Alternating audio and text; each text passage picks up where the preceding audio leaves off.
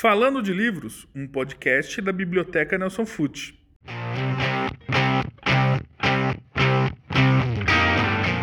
Estamos dando início ao quarto episódio do Falando de Livros, o podcast da Biblioteca Nelson Fute. Eu sou a Michele. Eu sou a Priscila. Quinzenalmente trazemos aqui convidados para um bate-papo sobre livro, leitura e literatura. Nesse podcast vamos mostrar como a leitura e o estudo impactaram a vida da nossa convidada. Nosso objetivo é incentivar a leitura, porque acreditamos que os livros e conhecimento, de uma forma geral, podem mudar vidas. Pri, apresenta pra gente quem será a convidada de hoje. Nossa convidada hoje é a Cleane Aparecida dos Santos. Ela é diretora de escola aqui na Prefeitura de Jundiaí e atualmente supervisora do CIEMP, Centro Internacional de Estudos, Memórias e Pesquisas da Infância. Possui graduação em Pedagogia pela Faculdade de Educação Padre Anchieta Gestão Escolar e mestrado em Educação pela Universidade de São Francisco. É doutor em Educação também pela Universidade de São Francisco, pós-graduado em Psicopedagogia Institucional pela Faculdade Estácio Unicef, Arte e Educação, Educação Infantil e Cultura Africana pela Faculdade Campos Elíseos. É autora de dois livros, Aprendizagem em Geometria na Educação Básica e Formação Pesquisa, Professores da Infância, nas suas narrativas e fotografias possibilitando paisagens. Seja bem-vinda, Cleane. Obrigada por aceitar nosso convite. Eu que agradeço a possibilidade, a oportunidade de poder falar é, nessa manhã sobre leitura, né, um tema tão inspirador e tão instigante que é falar sobre a, a importância da leitura. Legal, Creane, obrigada mesmo por você ter vindo aqui. Tá? Esse nosso episódio para nós é um marco, porque é, apesar de ser o quarto, esse é o primeiro que a gente está fazendo presencial, respeitando aí todas as recomendações de distanciamento, mas a gente está conseguindo fazer aqui no auditório da biblioteca. Bom, então é sempre bom contar com o apoio dos nossos convidados. Esse currículo extenso que a Priscila leu, nossa, é um currículo que deixa a gente assim, né, é, de boca aberta. Eu imagino que por trás de um currículo desse tenha muito esforço, né? Gente, às vezes a gente olha e só vê a, a, a, grama verde, né? E não vê o que, que a pessoa fez por trás para conseguir aquilo. E eu queria que você falasse um pouquinho dessa história sua, né? Dessa trajetória. O quanto a leitura esteve presente para você poder construir um currículo como esse? Né? Eu sempre gosto de começar, né? É, dizendo o, o, papel da escola é, para mim e a, a importância da leitura, né? E aí eu vou fazer uma referência à, à escola que eu iniciei meu processo de escolarização, que foi no Grupo eh, Escolar Antonino Messina, hoje EMEB Antonino Messina, aqui na nossa cidade de Jundiaí. E eu me lembro como se estivesse entrando naquele momento na biblioteca da escola. Né? É, é muito forte para mim essa lembrança, é, quando eu adentro a escola e lembro das prateleiras, né, dos livros, uh, e especialmente da leitura dos grandes clássicos. E a minha é, grande inspiração naquela época foi ter o contato com o livro da, da coleção Para Gostar de Ler. Da, é, e o livro de referência A Ilha Perdida. Né? Eu acredito que aquele livro foi um, um grande marco da minha inserção enquanto estudante e também como uma leitora, porque gosto muito de apreciar a, as histórias e, e, ler bastante. Acho que esse é um ponto é, bem importante na minha carreira enquanto profissional da educação, mas também como uma pessoa que gosta muito de ler e escrever. Nossa, que legal. Você falou desse livro. Eu li recentemente para ajudar minha filha a fazer um trabalho escolar, né? É da Maria José do Pré, não é isso? Isso mesmo. É, a gente fez um trabalho, né, um resumo do livro. É bem interessante. Eu li bastante também, né, Pri? Você também leu coleção? A Ilha Perdida também faz parte da, da minha iniciação. É, a coleção Para Gostar de Ler foi um marco, né? Isso, esse é da Vagalume, né? Isso. É verdade, tem, a, tem porque tinha a coleção para gostar Isso. de ler e tinha a, a coleção Vagalume também. E eram livros que eram colocados para gente, né? A gente tinha a oportunidade de ter contato com a biblioteca, fazer a escolha desses livros. E a gente se encantava muito, porque inclusive a Ilha Perdida tem toda uma, uma história envolvendo aventura, É, e aí uma, uma, uma viagem numa ilha com os dois primos que saem de casa sem avisar. Então todo esse contexto né, de aventura também me encantava Sim. muito e eu fui me aprofundando nessa leitura. É um livro hum, praticamente meu de cabeceira, que eu tenho ele é, até hoje e gosto sempre de retomar essa leitura, porque é uma leitura que me dá- também me dá prazer, gosto Nossa, muito. que legal. A gente sempre pergunta para os entrevistados qual o livro que marcou a vida, né? Então o seu já é esse, a Ilha Perdida. É, e falando de livros, né, de, de leitura, tal, escrita, você autora de dois livros e são livros técnicos, né, que foram frutos do seu, do seu estudo, do mestrado do doutorado. É, a- a- o fato de ter sido leitora, né, você acha que te ajudou na hora de você escrever os seus livros? Cre- Creio que sim, com certeza, porque na verdade é, eu entendo que o processo de, de escrita de um livro ele está intimamente ligado com o processo de leitura. Né? Quando a gente pensa, por exemplo, na escrita de um livro é, no âmbito que eu escrevi, tanto para o mestrado quanto o doutorado, que está muito relacionado no mestrado com o chão da escola e no doutorado com a formação de professores, é, eu retomo muitas das minhas referências eh, bibliográficas, né, por meio desta leitura para poder me apropriar e fazer o processo de escrita. Então, leitura e escrita estão muito Caminham juntas, interligados. né? E também assim, quem lê mais, quem lê bastante, tem um vocabulário melhor, consegue se expressar melhor, né? Essa escrita vai ser muito mais fluida, né? Então, realmente, eu também concordo com isso, né? É, para você ser um bom escritor, você precisa ser um bom leitor também. Isso é um, é um momento, assim, é- acho que é indispensável, né? Essa dupla leitura e escrita, porque vai viabilizando, né? A gente vai se apropriando desses contextos, é, vai conhecendo outros autores, o estilo de escrita, e aí você vai também tendo condições para organizar essa tanto a sua escrita quanto essa leitura desse livro. Legal.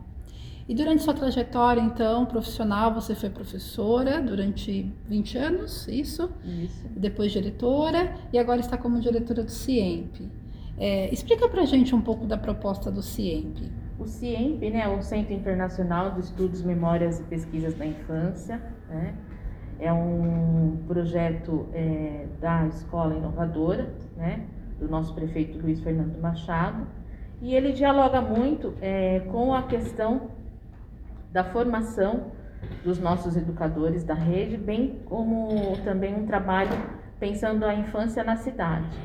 Né? Então, ele tem muito esses dois grandes braços: trabalhar com a questão da formação dos nossos educadores da rede, formação também para outros públicos. Nós temos também, dentro do CIEMP, é, um trabalho que vai estar sendo se constituído a partir da pesquisa também, uma parceria com a, a Unicamp. eh, e também tem um trabalho assim que a gente vem constituindo, vem constituindo aos poucos, que é pensar essa infância na cidade. Acho que esse é um dos grandes desafios, inclusive para o ano de 2021 do CIEM.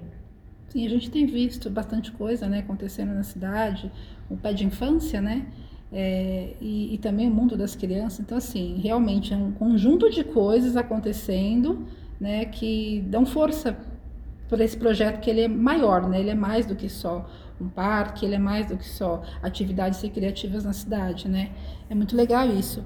É, e como que vocês pensam assim, essas formações que são feitas para os professores dentro do CIEMP, como que a população consegue se beneficiar disso?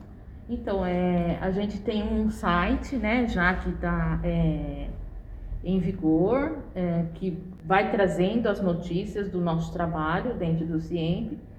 E as pessoas podem, é, a partir do e-mail né, que está lá, ou a mesmo agendar um momento, é, pensando aí nos protocolos sanitários, mas também visitar o CIEMP e interagir com a gente. A gente está de portas abertas para toda a bom. comunidade jundiaense. Então ele é aberto ao público. Sim. A gente pode ir lá, olha, que interessante, eu vou É conhecer importante, também é, a gente combina isso, né? Organiza isso, trabalhamos com o agendamento e aí a gente recebe as pessoas e pode discutir aí uma proposta de formação, se for o caso, inclusive para as escolas é, particulares da nossa cidade. É, o viés também com a universidade, a gente está começando a pensar sobre isso, quanto a gente pode aprofundar que as pessoas venham para o CIEMP também para fazer pesquisa no campo da infância. E tem um, um, uma, um grande objetivo também, que é trabalhar essa memória da nossa história da educação jundiaense. É isso que eu ia perguntar. O registro também da memória, né? Isso, porque na verdade Jundiaí tem mais de 70 anos de história, né? E a ideia também do CIEMP é salvaguardar essa memória, né?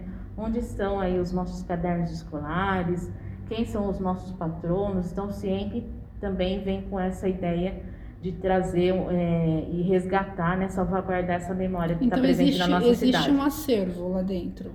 Nós já temos um pequeno acervo é, constituído no CIEMP e aos poucos, é, em virtude da demanda que a gente tem, a gente vai organizar esse acervo de uma forma mais técnica. Então, estamos aguardando aí um... Então vocês estão fazendo assim, a captação desse material nas escolas para poder trazer para o CIEMP, a- a- vai haver um tratamento desse material para ficar disponível para quem quiser pesquisar. A ideia é essa.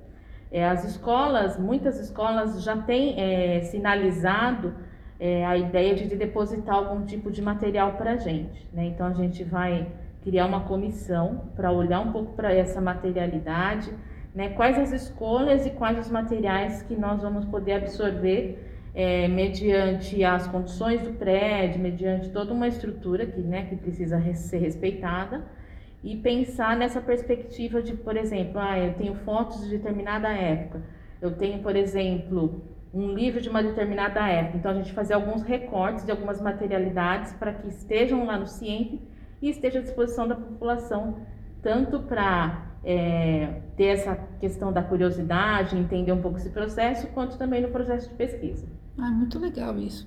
Realmente, vocês estão de parabéns. E, e pensando na questão da formação leitora, né? Como que vocês pensam essa proposta? Até para dar formação para os professores também. Como trabalhar a leitura, formar o cidadão leitor na primeira infância? Então, esse é um, essa é uma, é, uma grande frente de trabalho também do CIEMP. Né? Nós temos é, algumas formações voltadas para o campo da leitura. Em especial, a gente tem o chá de cadeira, né? que é, foi assim pensado muito nessa, em trazer para o nosso educador da rede a possibilidade de discutir leitura. Né? E aí, é, o que tem por trás também é pensar como é que eu posso trabalhar a leitura em sala de aula, né, com as crianças? É, quais são os aspectos importantes quando eu penso é, na atividade de leitura? E também pensar especialmente, é, e, a gente, e acontece muito isso no nosso trabalho, é sobre as indicações literárias. Então, nesse encontro, a gente sugere que o participante traga de forma online um livro para apresentar para o grupo e contar a, a memória que ele tem desse livro, quanto é, foi inspirador trabalhar na sala de aula. Então a gente também, enquanto CIEMP, pensando nessa perspectiva da leitura, é, a gente também é, está começando a organizar um acervo de indicações literárias para os nossos educadores da rede. Nossa, é muito interessante isso. A gente teve uma, uma experiência aqui na biblioteca, na semana passada, no nosso primeiro clube de leitura online. A biblioteca já teve outros clubes de leitura, mas são pessoas de fora que usam o nosso espaço e às vezes a gente participa. Esse foi um pouco diferente, foi proposto por nós e os funcionários participaram. E é muito interessante mesmo a gente colocar na mesa assim é, as percepções que cada um tem do livro. Porque a gente só vai é, estimular a leitura se a gente passar um olhar também de amor, de gosto da leitura, né? Não tem como você incentivar que alguém faça algo que você não gosta, né? E, a, e o livro tem muito que La Roça fala, né? Que são experiências de leitura, né? Então, cada um que ler um determinado livro vai despertar determinada sensação, vai trabalhar com a questão da memória, vai trabalhar, é, ele vai estabelecer relação com o chão da escola, enfim, é uma são infinitas as oportunidades de trabalho com leitura. Nossa, muito bom mesmo. E vocês têm alguma agenda de para esse chá, chá de cadeira, né? Nome também sugestivo, bem legal. É, a gente brincou com essa ideia, né, do chá de cadeira, de, de, né, dessa coisa da espera, mas é uma espera muito gostosa, né? Os participantes é, tem nos dado um retorno bastante positivo. O ano passado a gente fez é, cerca de sete encontros do chá de cadeira, né? Mesmo com a pandemia, de forma online.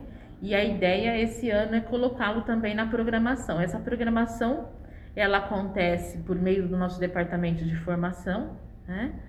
E vai mensalmente para todos os nossos educadores se inscreverem. Inicialmente, então, o chá de cadeira é um, um, são encontros de formação para os professores e para os funcionários da rede, certo? Isso, para todos os educadores. Vocês pensam em abrir assim para o público em geral? Ah, essa. Eu acredito que a gente, é, organizando a nossa agenda, isso vai ser possível. Nossa, muito interessante. Pri, alguma pergunta?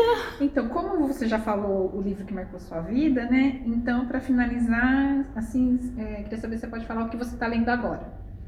Então, o que eu estou lendo agora é, na verdade, a gente está trabalhando com muito lá com o mundo das crianças, né? Uh, trazendo algumas propostas, pensando no desemparedamento. O que eu estou lendo agora é um livro relacionado ao contexto da natureza, né?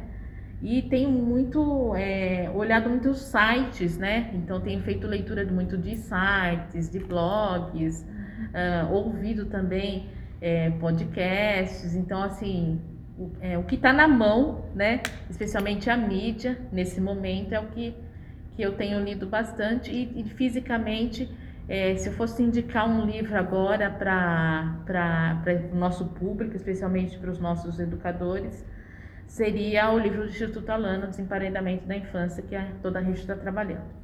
Ah, muito bom. Muito bom, acho que fica até pra gente a dica, né, Pri? Isso. É, fazer essa leitura também para desemparedar também, né? A biblioteca também pode desemparedar. A gente pensa em fazer atividades também. Nós fizemos até uma vez uma atividade no centro da cidade, que foi um, um momento na rua onde a gente lia poesias para as pessoas. É, um, acho que é uma experiência de desemparedamento, certo? Com certeza. é, e aí fica a gente, a ideia da gente poder pensar enquanto Ciente, Biblioteca e demais ah. departamentos dessas parcerias tão importantes. Muito né? bom, porque a gente se unindo, a gente chega mais longe e faz um trabalho é, é, sempre melhor, né? Cleane, eu quero te agradecer muito, de verdade mesmo. Parabéns pelo seu trabalho, né? Parabéns por poder estar dentro dessa proposta da prefeitura, que é uma proposta maravilhosa mesmo. A gente precisa trabalhar os pequenos, né? É porque é eles que vão aí dar apoio pra gente no futuro.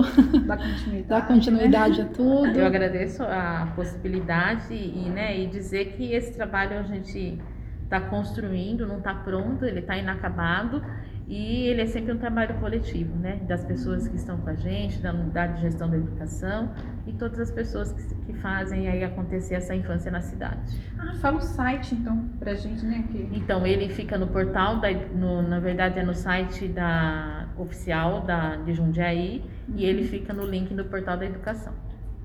Muito bom, Cleane, obrigada mesmo. A gente vai se lapidando aí, um ajudando o outro e fazendo cada vez mais. E esse foi o nosso Falando de Livros. Esperamos que tenham gostado. Não deixe de acompanhar os próximos episódios, curtir e compartilhar em suas redes sociais. Vamos juntos cultivar o hábito da leitura, porque ler é a chave para um universo de possibilidades. Até o próximo episódio.